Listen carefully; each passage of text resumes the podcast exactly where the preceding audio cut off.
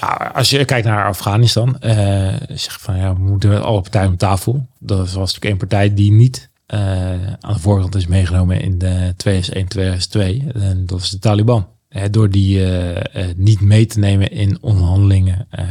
en dat is, dat is een politieke keuze geweest. Had die meegenomen moeten worden volgens jou? Het ministerie van Defensie.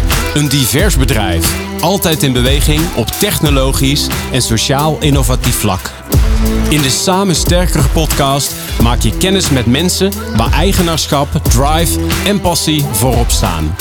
In deze podcast zoomen we in op structuur, cultuur, mens en samenwerking.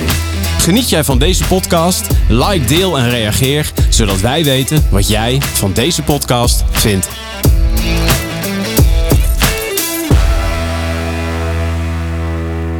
Zit hier met uh, Martijn van der Vorm. Uh, je hebt promotieonderzoek gedaan naar organisatieleervermogen en relatie tot inzet. En dan specifiek um, over de Nederlandse en de Britse inzet tijdens de campagnes in Zuid-Afghanistan. Uh, en je hebt gekeken naar de impact van deze ervaringen na de missie. In hoeverre zijn de lessen van Oeruzgan uh, en Helmand geborgd in de Nederlandse en de Britse krijgsmachten? Gelijk met de deur in huis, in hoeverre zijn we geslaagd om de lessen die we hebben geleerd in Afghanistan uh, in de Nederlandse en de Britse krijgsmachten te implementeren? Ik zeggen, toch, toch beperkt. Hè? ik gaf wel aan, we hebben daar als organisatie echt wel van geleerd. En het is ook de mensen zelf en daarmee de organisatie ook. Want ja, mensen die in de Oeruzgan zijn geweest, zijn voor een groot gedeelte doorgaan in de organisatie en nemen die ervaringen dus gewoon mee. Je merkte toen we uh, na uh, later naar Mali gingen, natuurlijk een heel andere context, maar dat mensen wel zeggen van ja, met Afghanistan ervaring, Oeruzgan ervaring, van ja, maar dat deden we in Afghanistan toch heel anders. Linksom of rechtsom, uh, Zo'n ervaring wordt toch een referentiekader. In onze doctrinepublicaties uh, na Afghanistan hadden we het altijd over de comprehensive approach. Hè. Dus het samen met de uh, partners van het land zelf, maar ook de andere departementen, buitenlandse zaken, ontwikkeling, samenwerking, moeten we die problemen aanpakken. Afghanistan heeft vooral te maken met een politiek probleem, politiek maatschappelijk probleem, die niet per se met de inzet van militairen is op te lossen. dat zal vanuit de Afghaanse maatschappij zelf moeten komen. Maar er zal ook uh, ontwikkelingssamenwerking, uh, diplomatiek, uh, zodat daar inspanningen verricht moeten worden. Erken, hebben wij wel erkend, en dat is dus ook wel in de doctrine terugkomen, dat we eigenlijk altijd met een comprehensive approach moeten optreden. In welk type conflict dan ook. Je ziet bijvoorbeeld ook bij het Duits-Nederlandse legerkorps, dat ze zeggen van ja, elke inzet zal comprehensive moeten gaan gebeuren. en daar oefenen ze ook. Maar dat is ook subjectief. Comprehensive. Want welke partijen betrek je erbij om een bepaald conflict? Zeker. Ja, dus, dus um, als je kijkt nu naar Afghanistan, um, hadden we het anders kunnen doen. Want je zegt je gaat geen uh, politiek probleem met militairen oplossen, met overwegend militairen. Maar toch zijn we dat gaan doen. Was dat dan gebrek aan intel of uh, is dat nu heel makkelijk met de tijdsgeest van nu uh, retrospectief praten? Nou, als je kijkt naar Afghanistan, zeg van ja, we moeten alle partijen om tafel. Dat was natuurlijk één partij die niet aan de voorkant is meegenomen in de 2001, 2002. En dat is de Taliban. Door die niet mee te nemen in onderhandelingen. Ehm, en dat is, dat is een politieke keuze geweest. Had die meegenomen moeten worden volgens jou?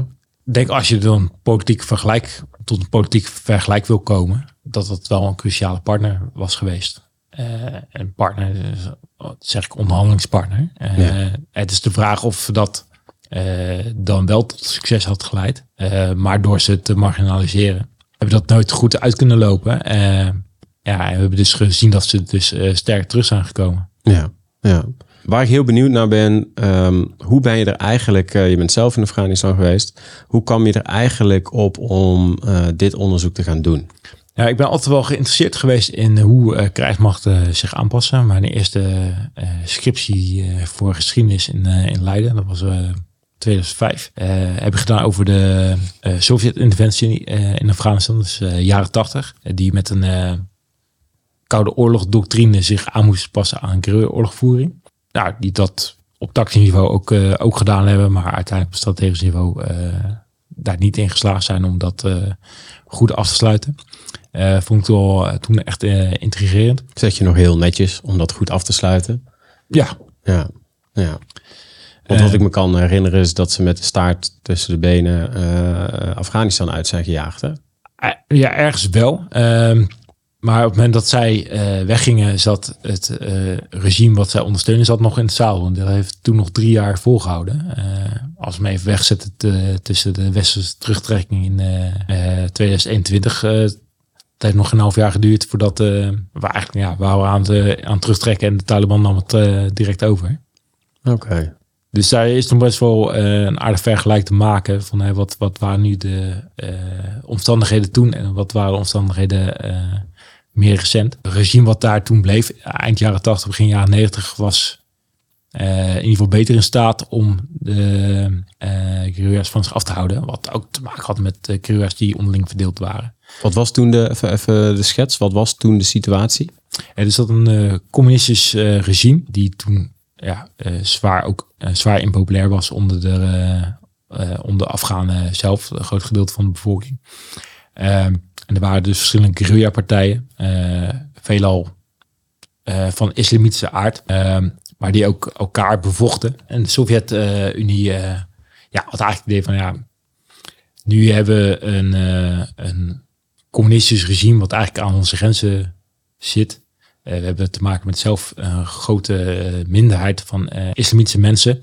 En als wij eigenlijk dit regime laten vallen, zijn niet per se daar blij mee dat er een communistisch regime is, maar als we dat laten vallen, dan kan het ook wat de- destabiliserend werken eh, in onze eigen zuidelijke gebieden. Dus dat regime ja, met militaire inzet. Alleen je merkte dat eh, op het moment dat de Sovjet-Unie eh, eh, Afghanistan binnenviel, dat het verzet alleen maar aangewakkerd werd. En dat het regime steeds impopulairder werd. Nou, de Sovjet-Unie heeft er ongeveer negen jaar gezeten.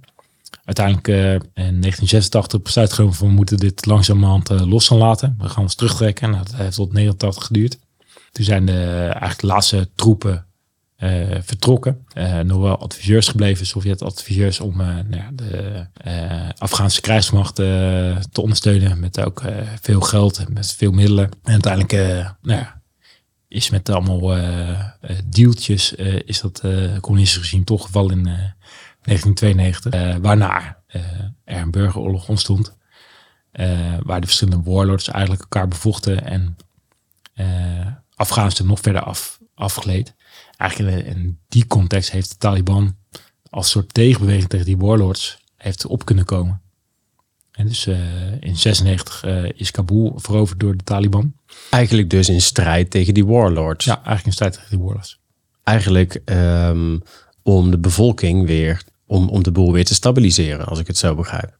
Nou ja, dat is natuurlijk wel eh, eh, het narratief van de Taliban. Ja, Eh, precies. en eh, ergens ja, vanuit hun, Ja, vanuit hun, ja. ja, vanuit hun idee. Hè? En dat was hun, in die zin hun kracht. Want de, die burgeroorlog tegen die warlords is altijd wel doorgaan. Hè? Dat was toen de Noordelijke Alliantie. Maar het grootste gedeelte van Afghanistan was relatief stabiel. Ja. Ehm, in de zin dat er geen gro- grote schalige burgeroorlog was. Ehm, alleen zag je natuurlijk dat een gedeelte van de, bevolking werd onderdrukt. Eh, met name het vrouwelijk gedeelte. Maar goed, toch eh, meer stabiliteit dan, eh, dan de periode, periode ervoor. Ja, met hele andere waarden en normen die wij in het Westen kennen. Maar eigenlijk was er dus altijd al een fascinatie Ja. voor, eh, voor eh, Afghanistan. Afghanistan. En, En ehm, dat ben je dus nu. Je hebt hem hier voor je liggen. Ja, een prachtig boek eh, over jouw PhD, waarin je verder bent gegaan. Eh, waren er nog meer eh, eh, zaken die eh, voor jou heel belangrijk waren om dit te gaan doen? nou, natuurlijk ook mijn eigen ervaring. Ik, eh, ik ben eh, als eh, eh, jonge luitenant, ik was denk ik eh, nog geen half jaar van de KMA af. eh, toen mocht ik naar Oerisgan gaan eh, als eh, onderdeel van de battlegroep, battlegroep 6 in 2008. Eh, en ik was daar S2 toegevoegd. Dus ik deed eh, eigenlijk inlichtingen vergaren, analyseren en dan eh, om advies kunnen geven aan de commandant battlegroep. En dat is ook een beetje de, de dynamiek van die tijd. Ik ben opgeleid als artillerist, eh, dus ik ben niet per se eh, opgeleid om eh, genuanceerde beelden over eh, de omgeving in Oersgan eh, ja, te kunnen analyseren, te kunnen maken. Ehm, nou, ik, had, ik had in die zin geluk met mijn achtergrond als historicus dat ik daar eh, wel wat van, eh, wel wat van wist. Ik werd niet verrast door de dynamiek in Afghanistan zelf eigenlijk. Nou ja, je was opgeleid als generalist, hè? dus die kunnen alles toch? Nou ja, dat Was een de, grapje natuurlijk. de uitvraag. Eh, eh, een grapje met een serieuze ondertoon, maar ze Ja. vertelde zelf ook wel. Ehm, de uitvraag vanuit de brigade, 43 brigade toen tijd was van ja, eh, er valt iemand uit. Eh, we hebben iemand nodig eh, als S2 toegevoegd. Rangsbracket is uh, tot met luitenant. Het is fijn als je een beetje Engels kunt en met een computer om kan, kan gaan. Ja. En als jij beschikbaar bent, dan ben jij onze man of vrouw. ja. En toevallig had je geschiedenis gestudeerd. Ja, Gelukkig. gelukkig. Ja. En, maar ook dat, kijk, als historicus en eigenlijk als academicus, was ik natuurlijk niet se opgeleid om als stafofficier te werken en Inlichtingen te eh, vergaren. inlichtingen te vragen en mijn uh, commandant te adviseren. Eh, ik weet wel, mijn eerste intelrapport, er stond een voetnoot eronder eh, en was eh, vijf kantjes. Eh, ja, en dan eh, geeft de commandant natuurlijk aan, nou, waarschijnlijk een heel eh doorvocht stuk Martijn, maar eh, doe maar even de, de management samenvatting in drie, drie bullets, eh, waar ik iets mee kan. ja. Ja, dat moet je dan ook leren. Dus En dat- jij was academicus, dus dat was niet helemaal de wereld waar je vandaan kwam. nee, nee, ik was natuurlijk eh, uiteindelijk wel militair, maar ja, eh, zet een eh, historicus in, in zijn scriptieonderwerp zeg maar neer, dan, dan gaat hij ook los. Ja. Dus Ja. ik miste natuurlijk eigenlijk de, de handvatten om dat stafproces goed te doen. Bemerkte je dat, voelde je dat toen ook zo? Ja, dat was voor mij wel schakelen. Hè? Je miste echt, echt achtergrond om het proces goed te doen. Dat moet je dan echt eh, in het gebied zelf doen. Eh, en ik merkte omheen dat eh, eh, in die inlichtingenlijn dat eigenlijk iedereen om denigrerend te willen doen. Want ik schaam mezelf er ook onder. Iedereen was goed bedoeld. Bijna iedereen was goed bedoeld amateur. Omdat mensen werden uit een eigenlijk normale werk gehaald. Eh, en kregen dus als nu, nu als taak om inrichtingen eh, te gaan vergaren. Ja. Waar we dus heel veel mensen niet opgeleid waren eh, in, dat, eh, in dat vakgebied. Er bestond geen vakgebied inlichtingen binnen, de, binnen de landmacht. Nee. Dus mensen werden eigenlijk allemaal maar ad hoc op zo'n stoel geplaatst in het, in het gebied. En moest, ja, moesten daar chocola van maken. Ja. Wat het lastig maakt. Dus dat heeft mij toen ook altijd getriggerd van... Hey, wat, hoe, hoe kan ik nu ervoor zorgen dat ik mijn ervaring... die ik nu in dat inlichtingdomein bijvoorbeeld... eh, of over Afghanistan, hoe kan ik dat nu borgen? Hoe kun je dat eh, overdragen aan eh, volgende rotaties? Ja, dat blijkt dus heel moeilijk te zijn, want je hebt een, een hand-over takeover periode. waarin je probeert nou ja, je vijf maanden, vier, vijf maanden ervaring in anderhalf week te proppen. En dat over je opvolger uit te storten. Die Ja. natuurlijk zijn eigen ervaring meeneemt, eh, eigen ideeën meeneemt. En die moet toch eigenlijk weer opnieuw beginnen, omdat je ook soms dat hele proces eh, mist, die, eh, heel die achtergrond mist. Dus het is niet zo dat je op, op rotatie op rotatie per se bouwt aan een beter inlichtingbeeld. Of dat je die ervaring allemaal op elkaar kunt stapelen. Ja. Er zit gewoon een, een enorme dip in, in die kennisopbouw. Eigenlijk eh, twee vragen in één. Eh, hoe, hoe heb je het onderzoek eh, uitgevoerd? Hè? Dus hoe heb je het onderzoek uitgevoerd en wat vond je uiteindelijk de meest verrassende inzichten? Ja, het onderzoek uitvoeren, ehm, eh, zeg maar de papier of digitale archieven waren in die zin maar beperkt van waarde uit die tijd, omdat die heel erg op het hier en nu gericht waren Ja, van de missie zelf. En ik wilde het eigenlijk iets, iets meer uitzoomen. tactisch eigenlijk. Ja, heel tactisch. Hè? Dus heel veel PowerPoint-presentaties met, eh, met eh, dikke lijnen op de kaart van wat, eh, wat we gingen doen met een operatie of met een patrouille. Dus echt op pelotonsniveau. Ja, vaak wel. Of, of soms iets hoger. Maar de hele voortgang van de missie kon je maar beperkt daar destilleren. En ik was natuurlijk vooral benieuwd naar het, naar het leervermogen. En dat zit daar dan niet zo in. Dus ik wist al van nou, ik moet, moet veel gaan halen uit ook beleidsdocumenten met meer vanuit Nederland. Eh, maar vooral kijken van wat zijn die ervaringen. Want het zijn natuurlijk de mensen geweest die in Oerskan zelf geweest zijn. Van Tassers, Oerskan, commandant. Misschien wel de directeur, directeur operatie eh, in Den Haag. Maar ook de, de pelotonscommandant van die tijd. Of eh, de onderofficier counter-ID. eh, die daar de ervaringen hebben opgedaan. En, en langzaam door die organisatie heen zijn gegroeid. En verschillende van die missie hebben meegemaakt, maar ook daarna natuurlijk eh, in de organisatie zijn gebleven. En daar iets over kunnen zeggen, eh, die eigenlijk een, een langere horizon hebben. eh, om te kunnen vertellen. Die dus niet in één document te vatten zijn, maar eigenlijk meer gevoel en kleur te krijgen bij eigenlijk de impact van de missie, ook op de organisatie. Ja. Dus ik heb, eh, ja, ik heb uh, commandant wel gesproken, verschillende battlegroep commandanten, PT-commandanten. Ja, in totaal iets van 70 uh, personen die met de uh, TVU betrokken waren. Een flink aantal. En wat maakt dat jij gekozen hebt voor de Britten? We zitten nog in het stukje uh, hoe je je onderzoek hebt uitgevoerd. Waarom heb jij de Britten betrokken? Nee, en de, de Britten, ja, je merkt dat, dat daar de vraagstelling ook wel leeft van wat, wat hebben we daar gedaan? En wat de Britse casus heel interessant maakt, is dat die op een gegeven moment bewust om zijn gegaan met dat leervermogen. Maar die hebben op een gegeven moment gezegd in 2009 van nu gaan wij uh, alles richten op campagne in Helmand. En daarmee uh, nemen we verliefd dat we misschien in de laatste staande minder gereed zijn voor andere inzetten. Mm -hmm. uh, maar de campagne in Helmand is zo intens. Kost ook gewoon veel slachtoffer. Even voor de beeldvorming. De Britten hebben meer dan 450 mensen verloren. Uh, gedurende een periode Helmond van 2006, 2014. Ja, het is echt andere orde van grootte dan de 25 slachtoffers die wij te betreuren hebben gehad. En dat zat hem in? Uh, ja, intensiteit van de, van de gevechten, uh, het gebied, ook ja, eigenlijk de belangen die, die in Helmond speelden. zeker met de, met de drugshandel daar zo. En dat is ja, heftige tegenstand. En misschien... wijze van optreden ook? Wijze van optreden, ja zeker. Ik denk ja. dat, dat de Britten minder het gevecht uit de weg zijn gegaan. Ook, ook meer in die zin aangevallen werden. En dat is natuurlijk een interessante uh, uitkomst ook uit, uh, uit onderzoek. Van, ja, als je dan kijkt van hoe Nederland op heeft getreden in Oersgan uh, tegenover de Britten en Helmand. Of de Canadezen en Kandahar en later de Amerikanen die er ook nog bij kwamen. Ja, er zit echt wel verschil in. Wat maakt dat je dat zegt, de minder kinetische aanpak kan ook heel veel opleveren in dit geval? Nou, was dat uh, ook uit een eerder onderzoek van mij wel bleek. Uh, ik zou met uh, artsen de kaart gaan over optreden van Nederlandse commando's, ook in Afghanistan.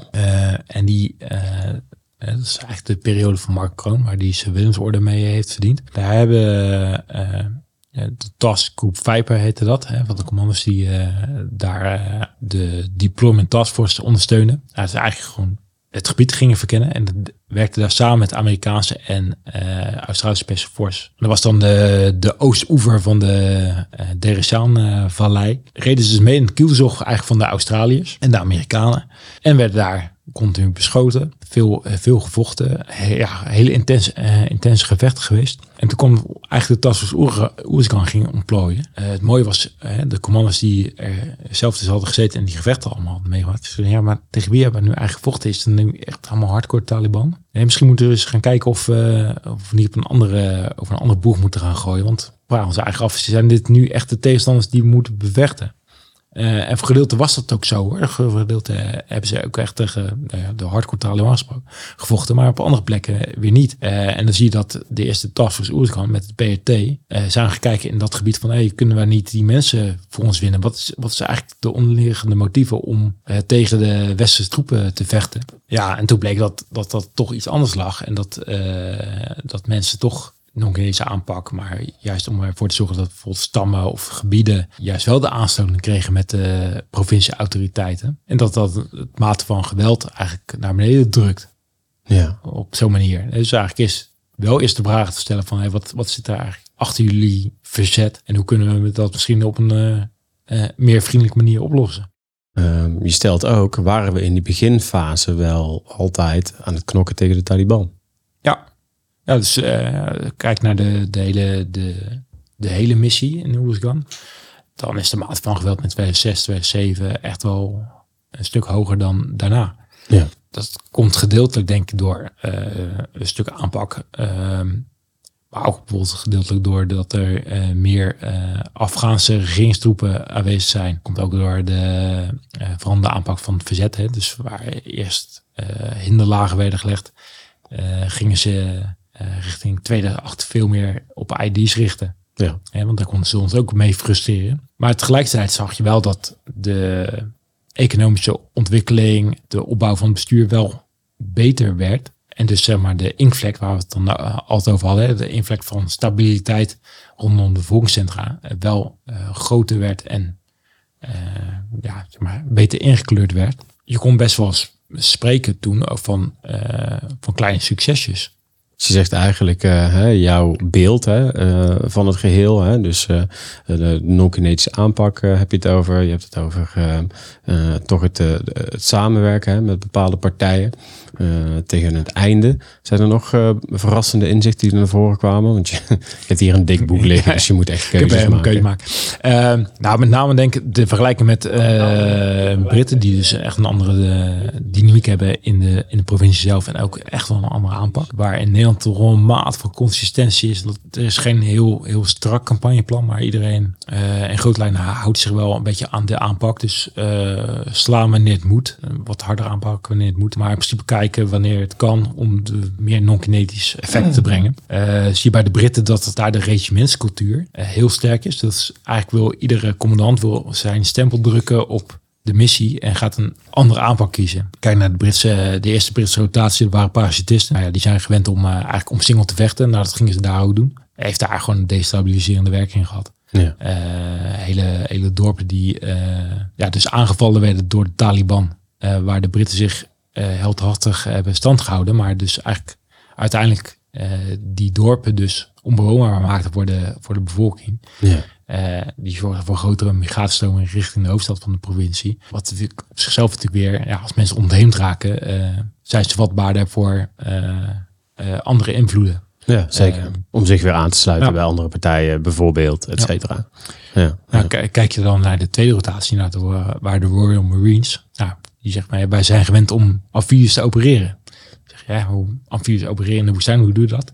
Ja, dan gingen ze met voertuigen gingen ze door de woestijn als zijn de, de woestijn gebruiken als zee of als rivieren. En dan zouden ze daar het initiatief nemen uh, om de Taliban uh, aan te grijpen. Nou, dat ja. werkt dan ook niet, maar dat is weer een totaal andere manier van optreden dan daarvoor. Maar bijvoorbeeld de vierde rotatie stond onder leiding van een uh, brigadier, een brigadegeneraal, die achtergrond had als politieagent regisseur in Hongkong totaal andere achtergrond. Ja. Uh, je zat veel meer op dat non-kinetische. Uh, nou, heeft daar best wel veel initiatief ontplooid. Ook met zijn, met zijn mensen. Uh, toevallig was die brigade was eigenlijk een brigade die min of meer een reservebrigade was als Schotland. Werd puur voor de missie geactiveerd. Had dus eigenlijk helemaal niet, geen statuur. Had mm -hmm. geen regimentscultuur. En die ging dus mee eigenlijk in die, die ja, zachtere aanpak eigenlijk. Ziet, wierp ook wel zijn vruchten af. Uh, want je ziet uh, in, die, in die rotatie het geweldsniveau echt afnemen in, uh, in Helmand. Ja.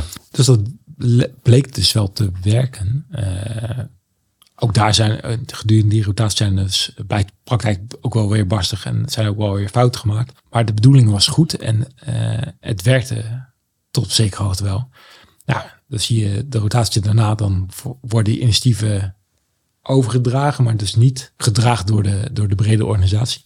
En dan zie je dat, nou ja, na een aantal maanden uh, vervliegt dat weer. Dus wordt, wordt er echt weer een andere aanpak gekozen. En toevallig waren dat weer de para's die erin kwamen. Die zeggen van ja, de initiatief die uh, de rotatie voor ons heeft gedaan, ja, werkt voor ons niet. Dus we gaan toch maar weer onze eigen aanpak. Ja. Ja, en zo zie je dus continu de, die wisseling in aanpak, die ervoor zorgen dat de Afghaanse uh, de Afghanen zelf eigenlijk niet goed weten waar ze aan toe zijn. Uh, en op een gegeven moment daar ook mee om weten te gaan om, uh, om eigenlijk uh, de Britten of de bondgenoten eigenlijk te misleiden. In hoeverre hebben de ervaringen die, die we nu tot nu toe besproken hebben in Zuid-Afghanistan impact gehad op de Nederlandse krijgsmacht, de krijgsmacht van het nu?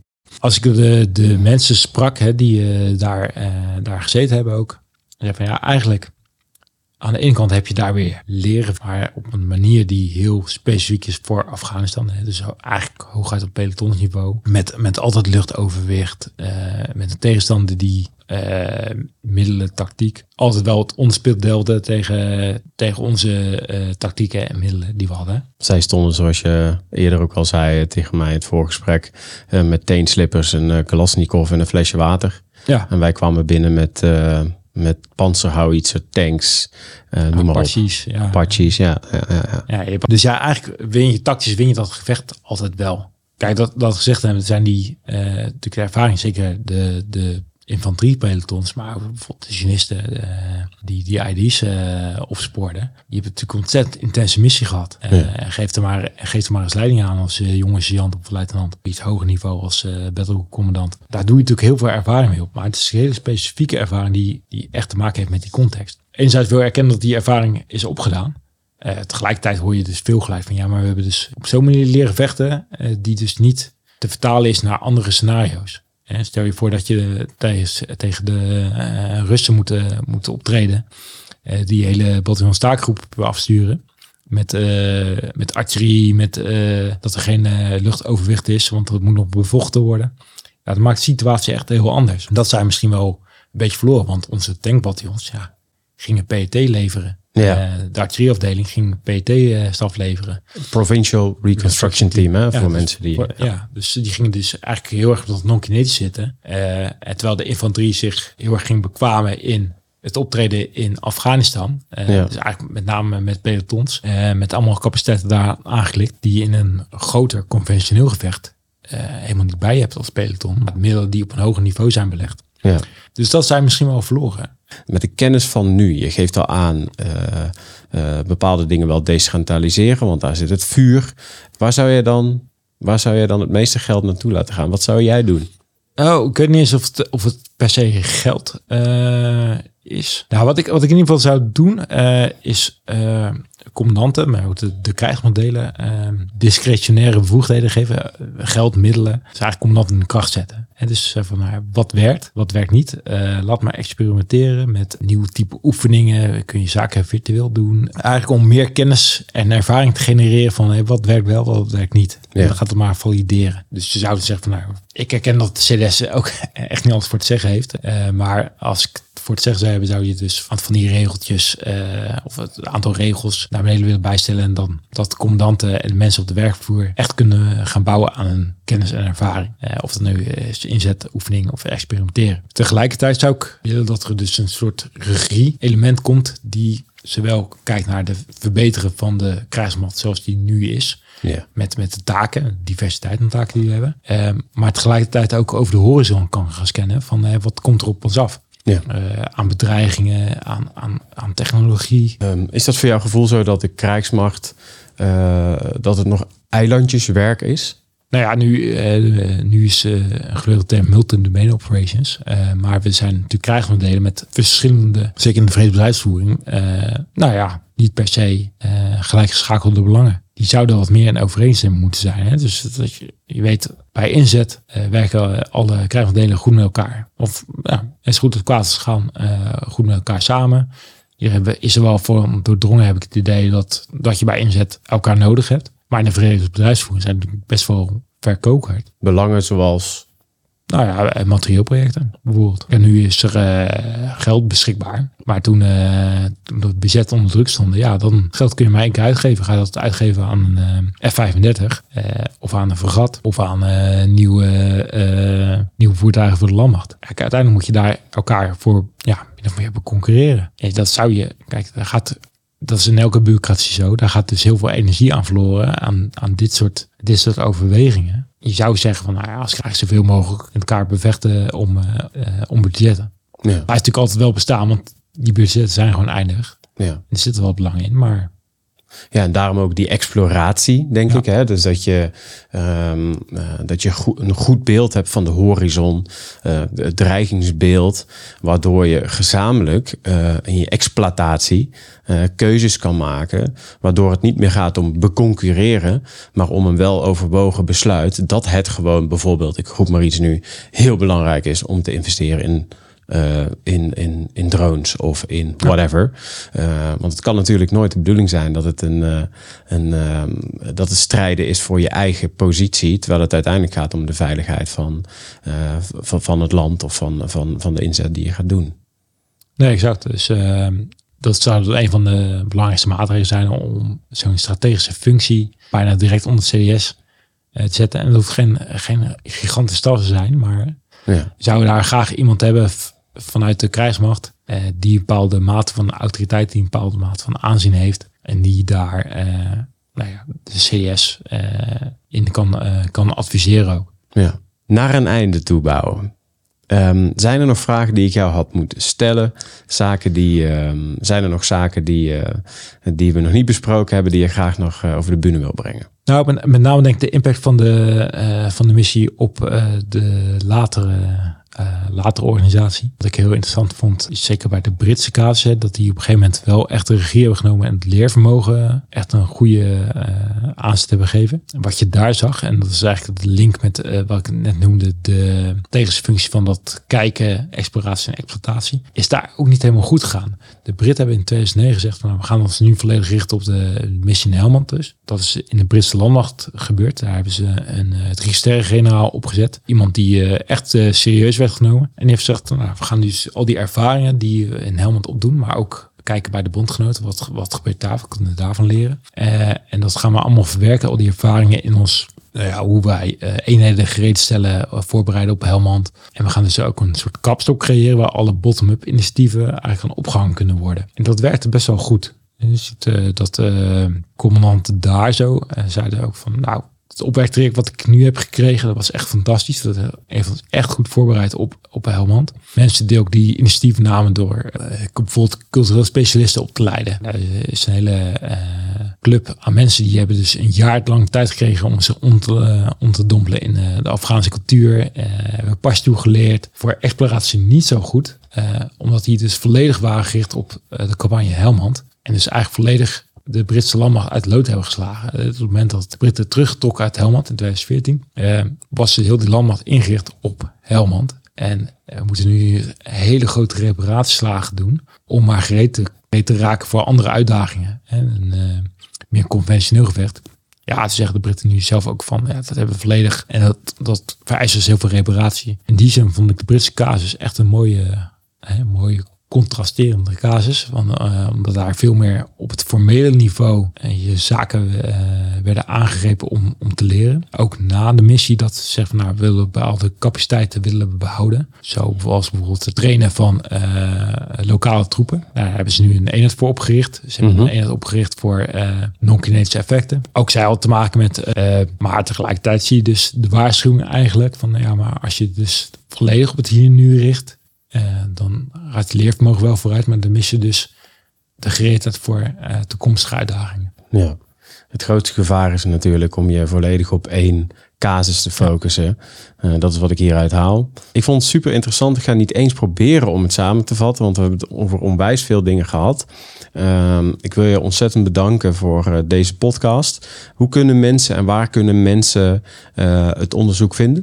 het onderzoek is digitaal beschikbaar vanuit de Universiteit Leiden. Als je mijn naam googelt en de titel van het boek, The Crucible of War, dan, dan is het gewoon vrij beschikbaar. Voor de mensen die luisteren, hij ligt hier op tafel. je had het straks over een vuistdikte boekentitel die jij nog aanraden. Maar uh, deze is toch wel bijna een vuist dik. Dus als mensen zich erin vast willen bijten. Uh, de kaft ziet er prachtig uit. Dus uh, mooi, het ziet er mooi uit. Mooi gekozen. Wat, zie ik eigenlijk? je ziet eigenlijk een smeltkroes. Dus, dus de Crucible is een, een. En de Crucible of War is eigenlijk van hey, door de ervaring in de strijd, in de oorlog. Ja, leer je, word je beter, word je getemperd eigenlijk. Dus dat is eigenlijk de, de symboliek erachter. Ja, mooi, mooi. Dat is ja, wel goed dat je dat zegt, hè, want we, waren ook, uh, eigenlijk ben ik dan als, als, als interviewer aan het zoeken hè, en ook als vanuit het transitieteam naar vertel me alsjeblieft die quick wins. Hè, wat moeten we morgen precies gaan doen? En dan kun je natuurlijk heel erg teleurgesteld zijn dat je, dat je denkt van, um, ja, maar ik wil, ik wil gewoon weten wat we moeten doen. Maar dat is natuurlijk ook wel de aard van ons mens, dat we graag uh, uh, controle willen. Maar eigenlijk zeg jij, waar we het al mee begonnen, het verhaal al mee begonnen in de tegenstellingen, zorg dat je altijd met één been in het verleden staat en de adaptiviteit in jezelf ontwikkelt om de toekomst aan te kunnen. Ja, want die adaptiviteit is er gewoon bij de, bij de mensen. Ja, dat gaat al duizenden jaren goed.